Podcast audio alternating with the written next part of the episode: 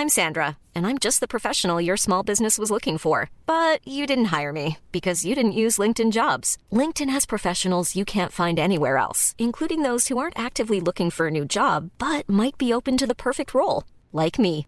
In a given month, over 70% of LinkedIn users don't visit other leading job sites. So if you're not looking on LinkedIn, you'll miss out on great candidates like Sandra. Start hiring professionals like a professional. Post your free job on linkedin.com/people today.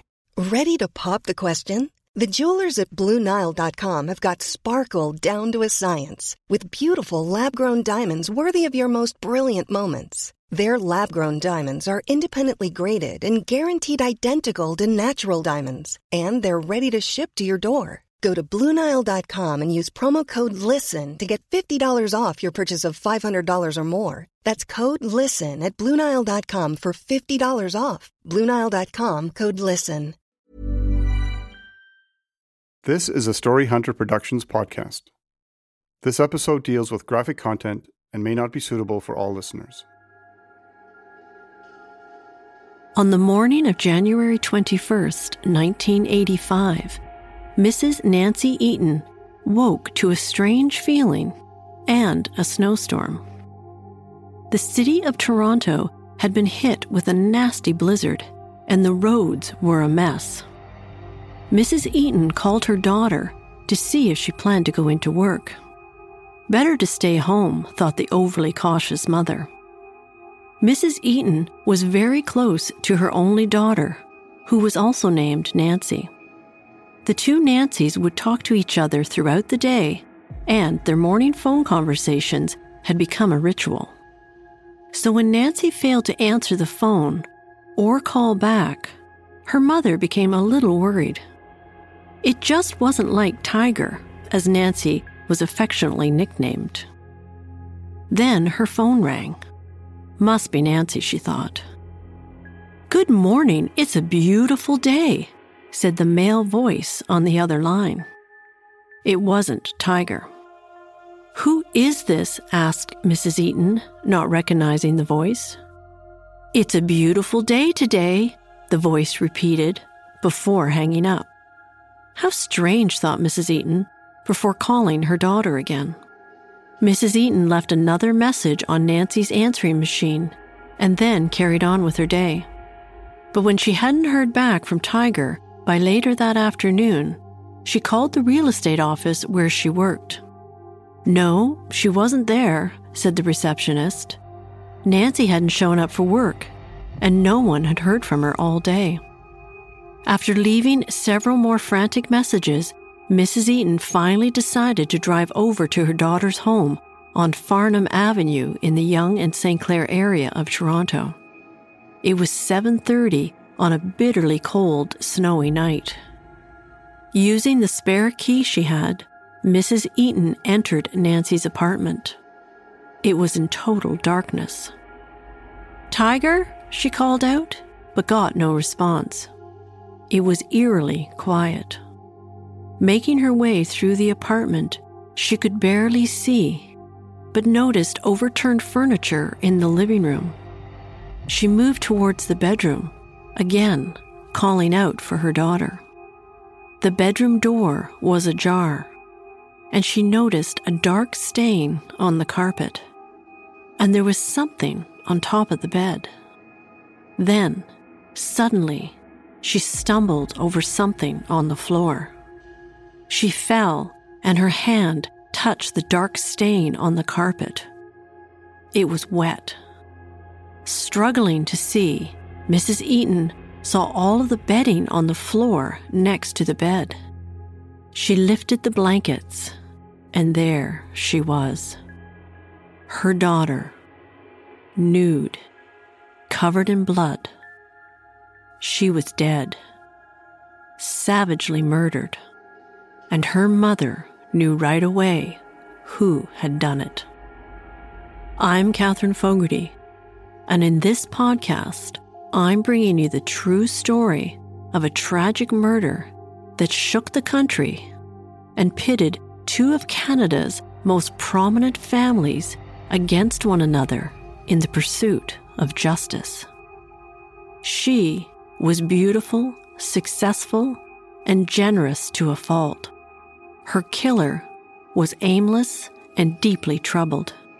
Yet, they were the closest of friends.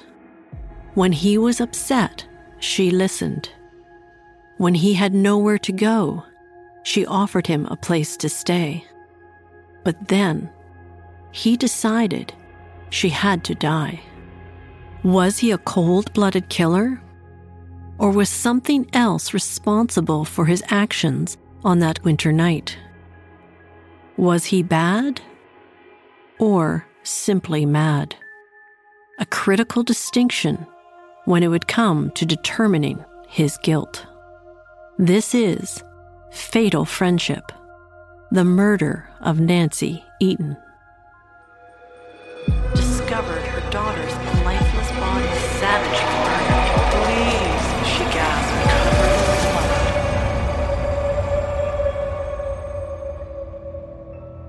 Nancy Alice Edward Eaton was born on May 28, 1961 to Nancy Lee Snubby Gossage Eaton and Edward Eaton.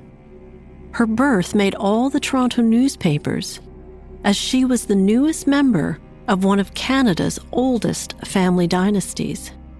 Nancy was the great great granddaughter of Timothy Eaton, founder of Canada's largest department store chain. Shortly after her birth, her parents discovered that she had a severe hearing impairment, with only 2% of hearing in one ear and 1% in the other.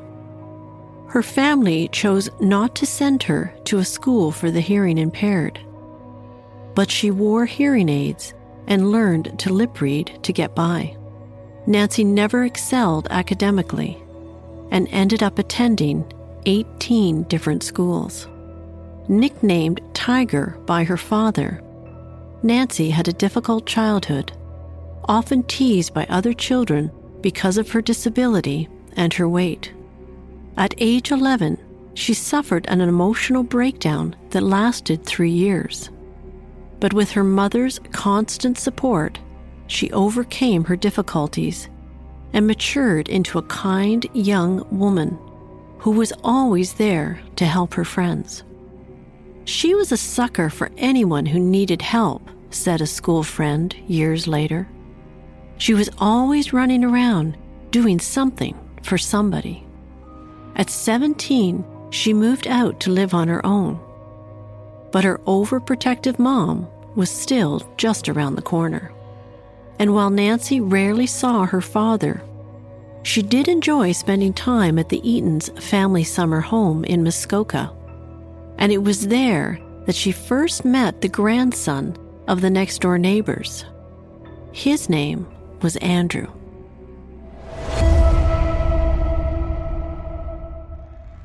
Andrew Leyshon Hughes was born on July 14, 1967, in Montreal, Quebec.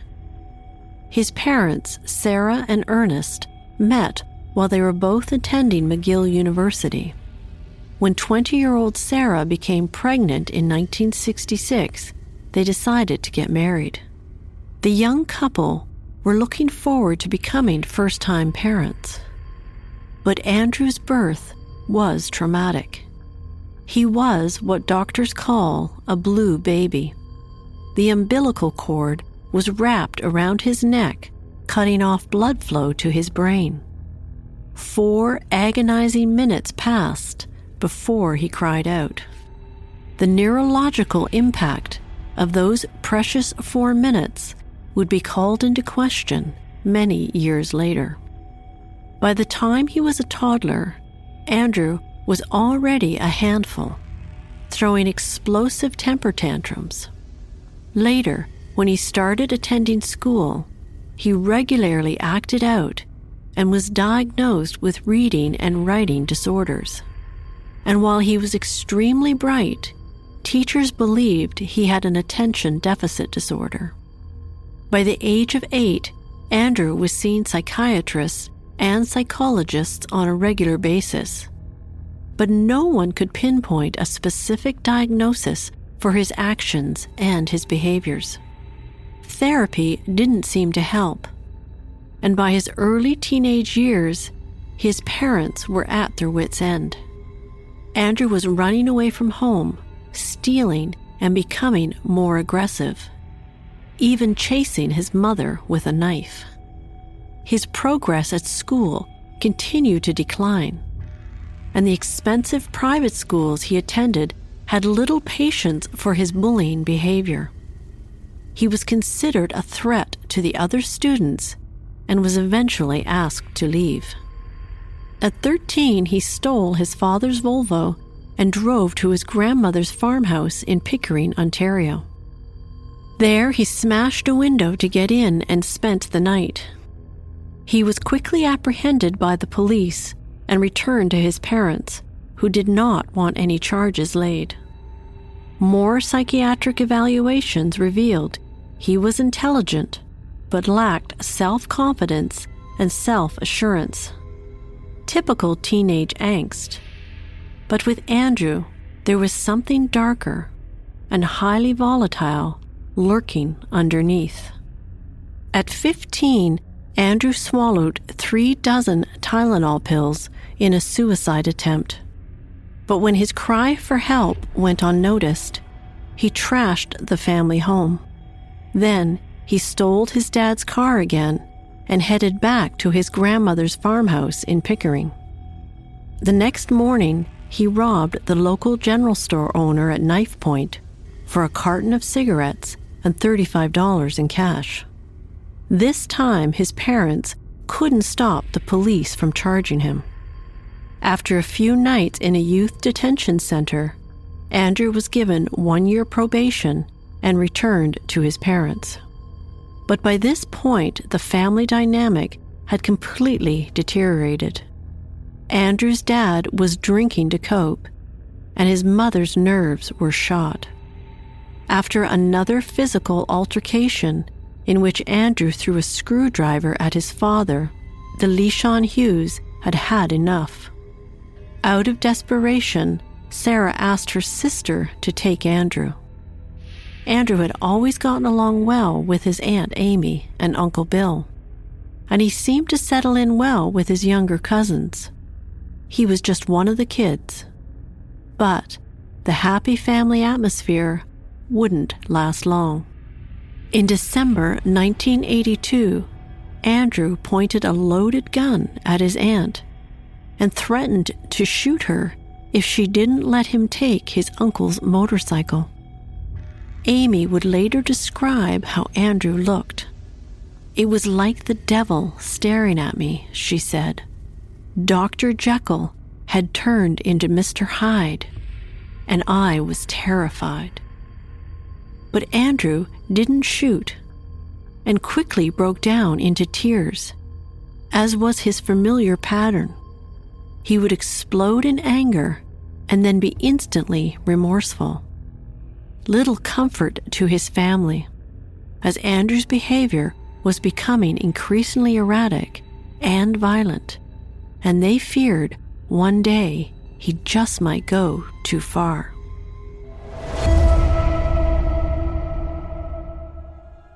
Andrew Leyshon Hughes and Nancy Eaton had known each other since childhood.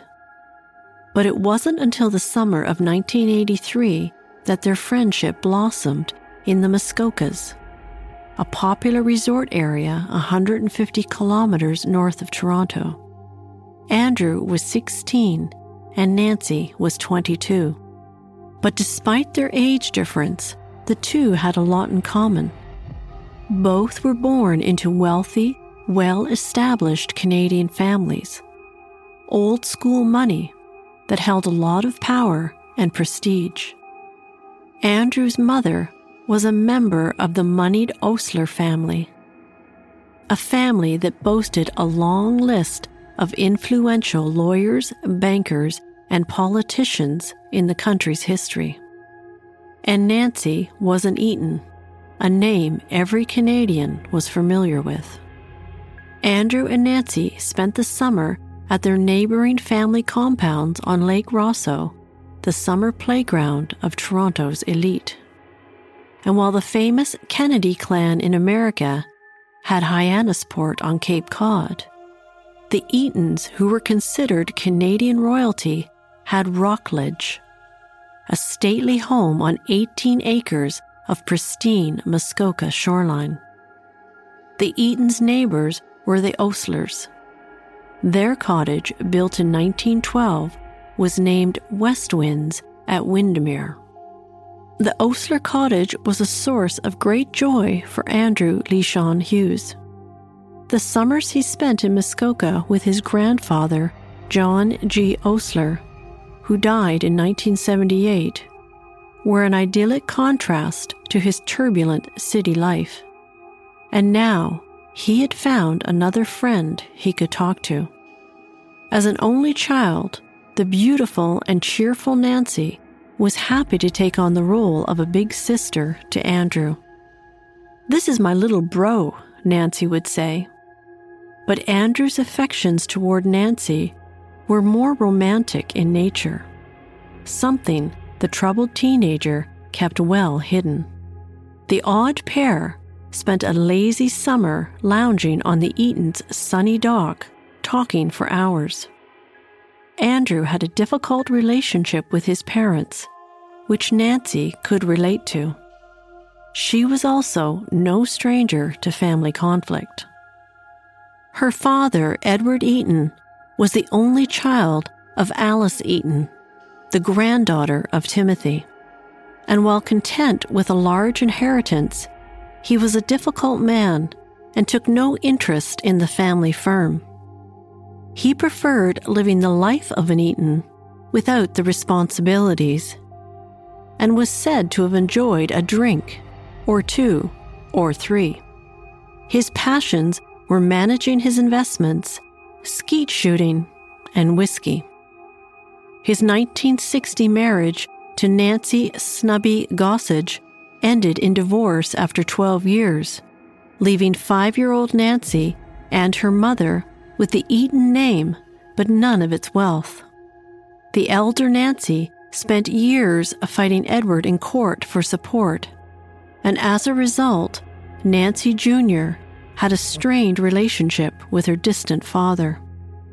Listening to Andrew's troubles made Nancy feel needed, and she liked to help others. One thing upsetting Andrew during that summer in Muskoka was all the testing his parents were putting him through. After threatening his aunt with a loaded gun, Andrew had been sent to the prestigious and expensive Institute of Living in Hartford, Connecticut. There, the doctor scanned his brain and discovered that he might have epilepsy. Could this explain his explosive, violent outbursts? Did this relate to his traumatic birth? The psychiatrists still weren't sure, but they prescribed anticonvulsive drugs to control what they called dyscontrol syndrome, otherwise known as intermittent explosive disorder, which is characterized by a pattern of abnormal, episodic, and frequently violent social behavior in the absence of significant provocation. His doctor also suggested that Andrew should remain in the treatment center away from his parents and added, quote, I am most concerned about the possibility that his behavior might escalate in such a way that he will do serious harm to either himself or to others. End quote. Andrew's parents were not happy with the doctor's recommendations and decided against giving Andrew anticonvulsive drugs. Following his release from the Connecticut institution, Andrew was sent to more doctors for more tests.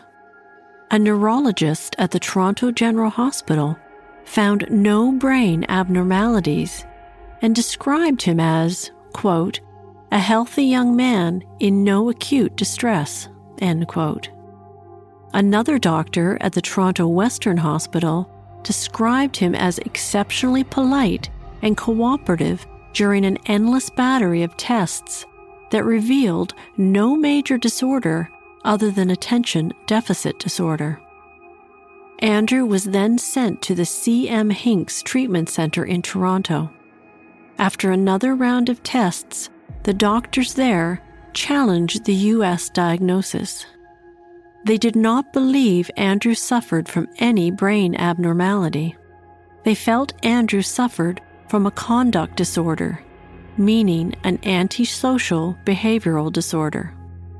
But they did agree with the Connecticut specialists' recommendations that Andrew should be treated away from his parents.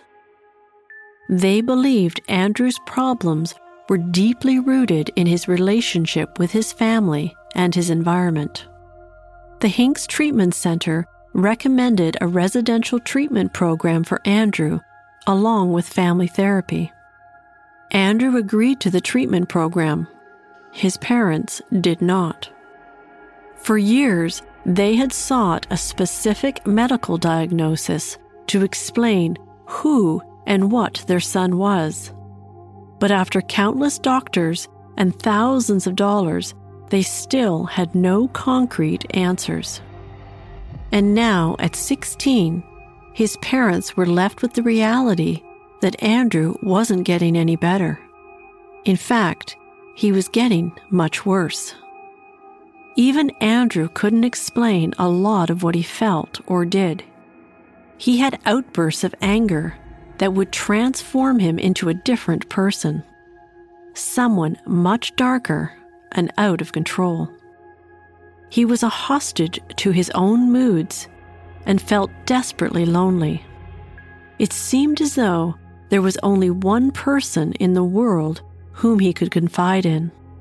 Sitting on that sun drenched dock with Nancy Eaton, all his troubles would melt away. But sadly, summers always come to an end.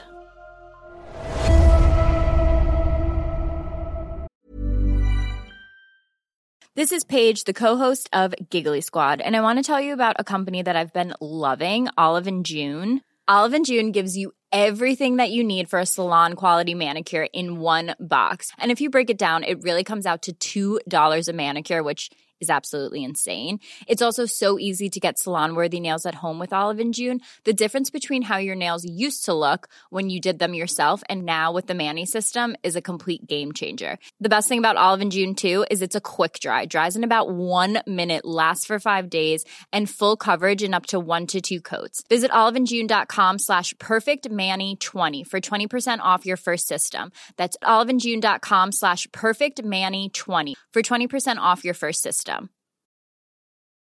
If you're looking for plump lips that last, you need to know about Juvederm lip fillers. With Juvederm Volbella XC and Juvederm Ultra XC, your lip look, whether it's subtle or bold, can last up to one full year with optimal treatment and no additional maintenance. Find a licensed specialist and see if it's right for you at Juvederm.com today. That's J U V E D E R M.com. Add fullness to lips in adults over 21 with Juvederm Volbella XC or Juvederm Ultra XC. Do not use if you have severe allergies or a history of severe allergic reactions, or if you're allergic to lidocaine or the proteins used in Juvederm. Tell your doctor if you have a history of scarring or taking medicines that decrease the body's immune response or that can prolong bleeding. Common side effects include injection site redness, swelling, pain, tenderness, firmness, lumps, bumps, bruising, discoloration, or itching. As with all fillers, there's a rare risk of unintentional injection into a blood vessel, which can cause vision abnormalities, blindness, stroke, temporary scabs, or scarring. For full important safety information, visit juvederm.com. Millions of people have lost weight with personalized plans from Noom, like Evan, who can't stand salads and still lost 50 pounds. Salads, generally, for most people, are the easy button, right? For me, that wasn't an option. I never really was a salad guy. That's just not who I am. But Noom worked for me. Get your personalized plan today at Noom.com. Real Noom user compensated to provide their story. In four weeks, the typical Noom user can expect to lose one to two pounds per week. Individual results may vary. I'm Sandra, and I'm just the professional your small business was looking for. But you didn't hire me because you didn't use LinkedIn jobs. LinkedIn has professionals you can't find anywhere else, including those who aren't actively looking for a new job but might be open to the perfect role, like me. In a given month, over 70% of LinkedIn users don't visit other leading job sites. So if you're not looking on LinkedIn, you'll miss out on great candidates like Sandra. Start hiring professionals like a professional. Post your free job on linkedin.com/people today. Back in Toronto, after a worry-free summer, Andrew's friendship with Nancy became more of a dependence. Whenever he ran into trouble, which he often did, he would end up at Nancy's fourth floor apartment, which was only a five minute walk from his parents' house on Elkhorn Avenue. There they would talk for hours, and then he would fall asleep on her couch. But life in the city wasn't quite as idyllic as time at the summer cottage. Nancy had lots of girlfriends and no shortage of eligible bachelors hoping to date her. She was a beautiful young woman, and friends had often suggested she pursue modeling. But at only five foot two, she knew that wasn't going to happen. So she pursued a career in real estate. Between work and an active social life, Nancy was a busy woman. But Andrew didn't like it when Nancy was unavailable to him. One night, a neighbor encountered Andrew kicking and punching at Nancy's door in a rage because she wasn't home. The next day, the neighbor told Nancy what she had witnessed. But Nancy brushed it off, saying that she knew Andrew could be violent at times, but he would never do anything to harm her. Nancy was always protective of her little bro, Andrew. But there was only so much she could do for him, as his violent and often unpredictable behavior continued to escalate. On June 15, 1984, just one month shy of his 17th birthday, Andrew was remanded to the Ontario Mental Health Centre in Penetanguishene on a warrant for break and enter and destruction of property. Andrew's violent outbursts and destructive behavior had finally caught up with him, and police arrested him for a string of offenses. He had stolen his father's car again, broken into the family's Muskoka cottage, shot a neighbor's cottage full of bullet holes with a 22 caliber rifle, and in one memorable incident, he had stolen three motorboats in one day. Andrew had also stolen Nancy's car once, along with her passport and some money, but she had forgiven him. At the hospital in Penetanguishene, doctors reconfirmed his diagnosis of a conduct disorder, an antisocial behavioral disorder. A psychiatric report from that time suggested that Andrew's actions could be seen as a cry for help in which he was asking his mother and father to pay attention to him and to his emotional difficulties. Andrew began group therapy and was encouraged to talk about confronting problems head on. And at first, the treatment seemed to be working. Andrew was calmer, made some new friends, and was getting along with his parents when they visited. Andrew finally seemed to be learning how to positively release his bottled up feelings that tended to create his problems. Andrew was discharged from Penetanguishene in September of 1984, two months after his 17th birthday. He had been found guilty of breaking and entering and was given three years probation and community service. He also had to report to a probation officer on a regular basis. During his hospitalization, his relationship with his parents had improved, but he and his doctors decided it was better for him to live independently. He moved into a rooming house in the annex area of the city, not far from his parents' Summerhill home. Andrew's new place was a dump, but it was a start. He enrolled in a steelworkers course and worked part time. Life was tough, but he wanted to prove to his parents he could be responsible. That Christmas, Andrew spent the holidays with his parents at their farm east of the city, and everything seemed fine. After New Year's, Ernest and Sarah Leyshon Hughes informed Andrew they were going to Mexico for two weeks. The family regularly vacationed in Mexico since Ernest's parents had moved there. Andrew missed his grandparents and told a friend he was very hurt that his parents had not invited him on the trip. With his parents gone, the beginning of the new year was difficult for Andrew.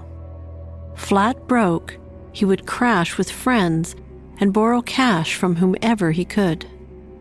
Feeling like he was losing control again, Andrew called his uncle and told him he was scared and suicidal.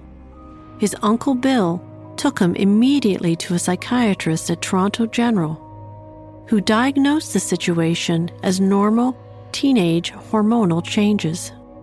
But Andrew still wanted help, so his uncle bought him a bus ticket to Penetanguishene and gave him pocket money. Back at the hospital in Penetanguishene, Andrew met with a staff psychologist and a psychiatrist he knew from his time there. He told them that he felt like he was going to explode. But after some group therapy, Andrew indicated he was seeing things more clearly and feeling better about himself. His doctors were concerned about his relapse, but suggested that he get some exercise, play hockey to work off the tension he was feeling. Three days later, Andrew was back at Nancy's apartment, and something far more sinister was about to relieve his pent up tension and anger. The night of Sunday, January 20th, 1985, was like many others. At around 9 p.m., Andrew knocked on Nancy's apartment door. It was cold and snowing heavily outside. Andrew needed a sympathetic ear and a warm place to sleep.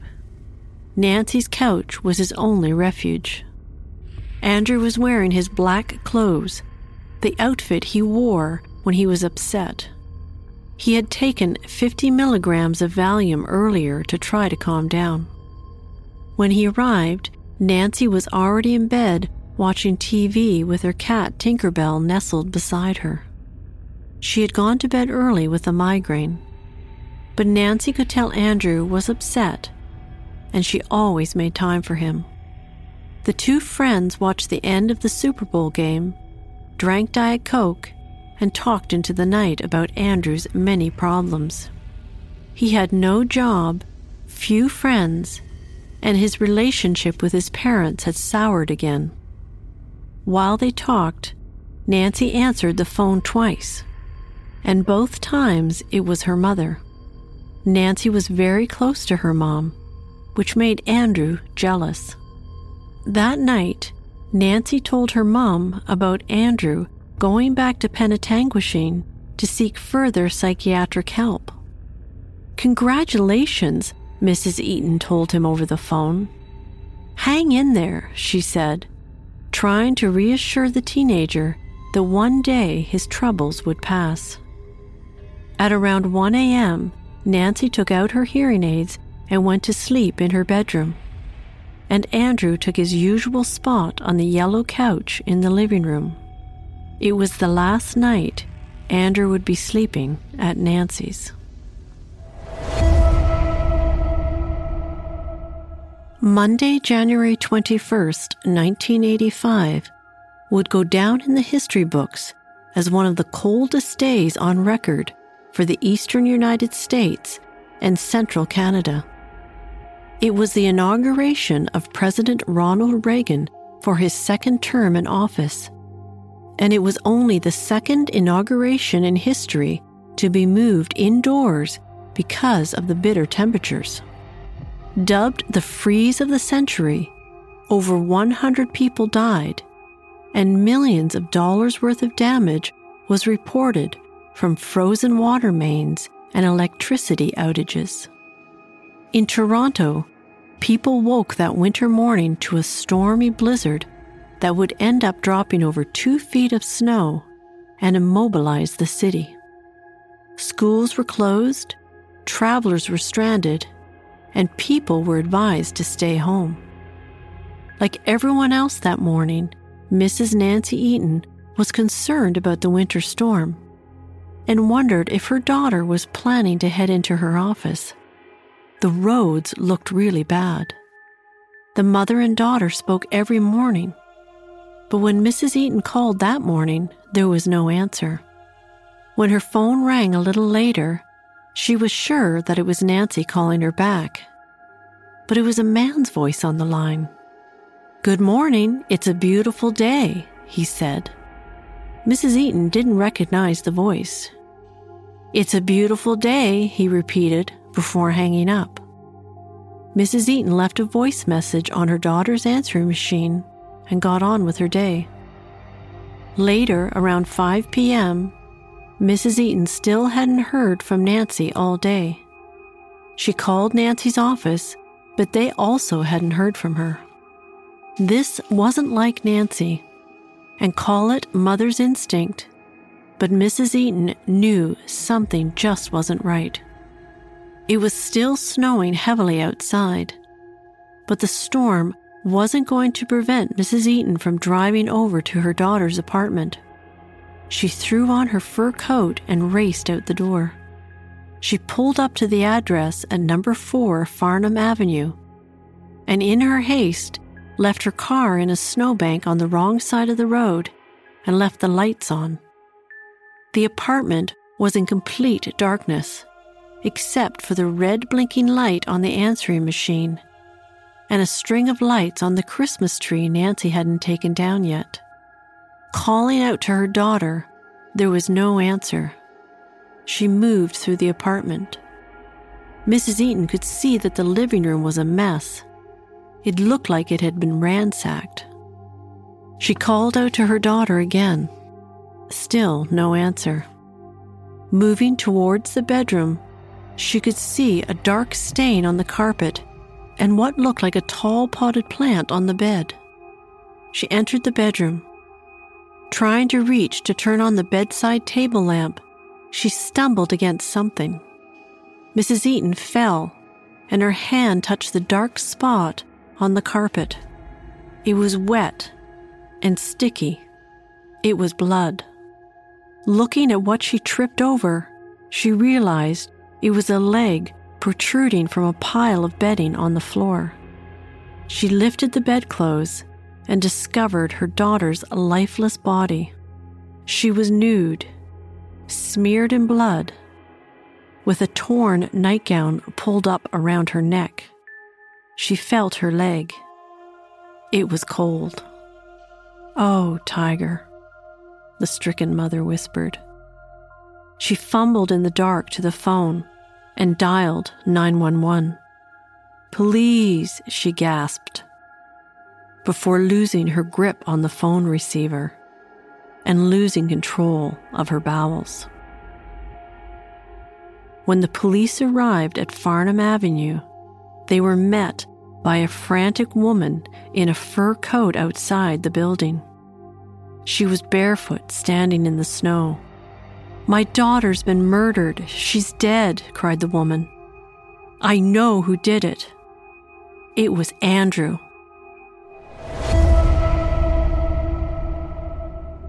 On the next episode of Fatal Friendship, the murder of Nancy Eaton, 17 year old Andrew Leyshon Hughes is charged with the murder of his friend Nancy Eaton.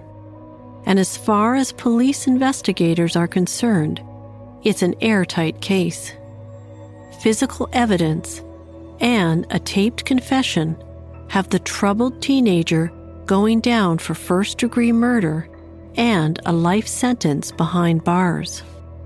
But while there's no doubt about who killed Nancy, was what Andrew did on that winter night criminal? The cold blooded murder of a beautiful woman will be examined against the inner workings of a deeply troubled mind. Is Andrew Leyshon Hughes simply bad? Or is he completely mad? Lawyers and doctors will fight it out while two of the country's most respected families struggle to come to terms with their very public nightmare.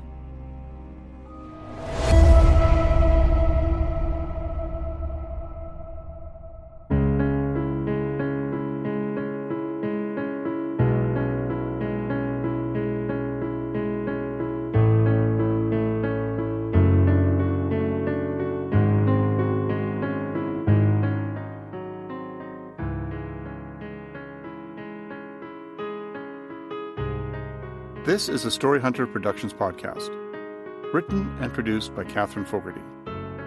Audio production is by Daniel Borgers at Borgers Music.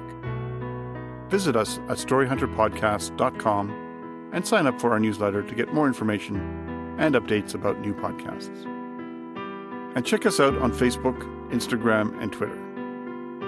If you enjoyed this story and others, please subscribe on Apple Podcasts or your favorite podcast app, and feel free to leave us a review.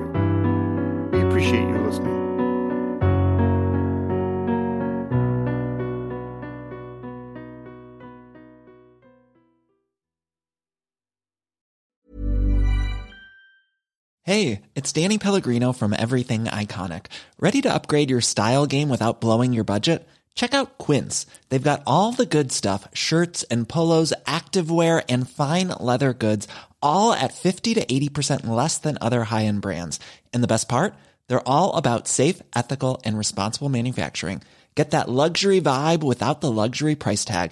Hit up quince.com slash upgrade for free shipping and 365 day returns on your next order. That's quince.com slash upgrade.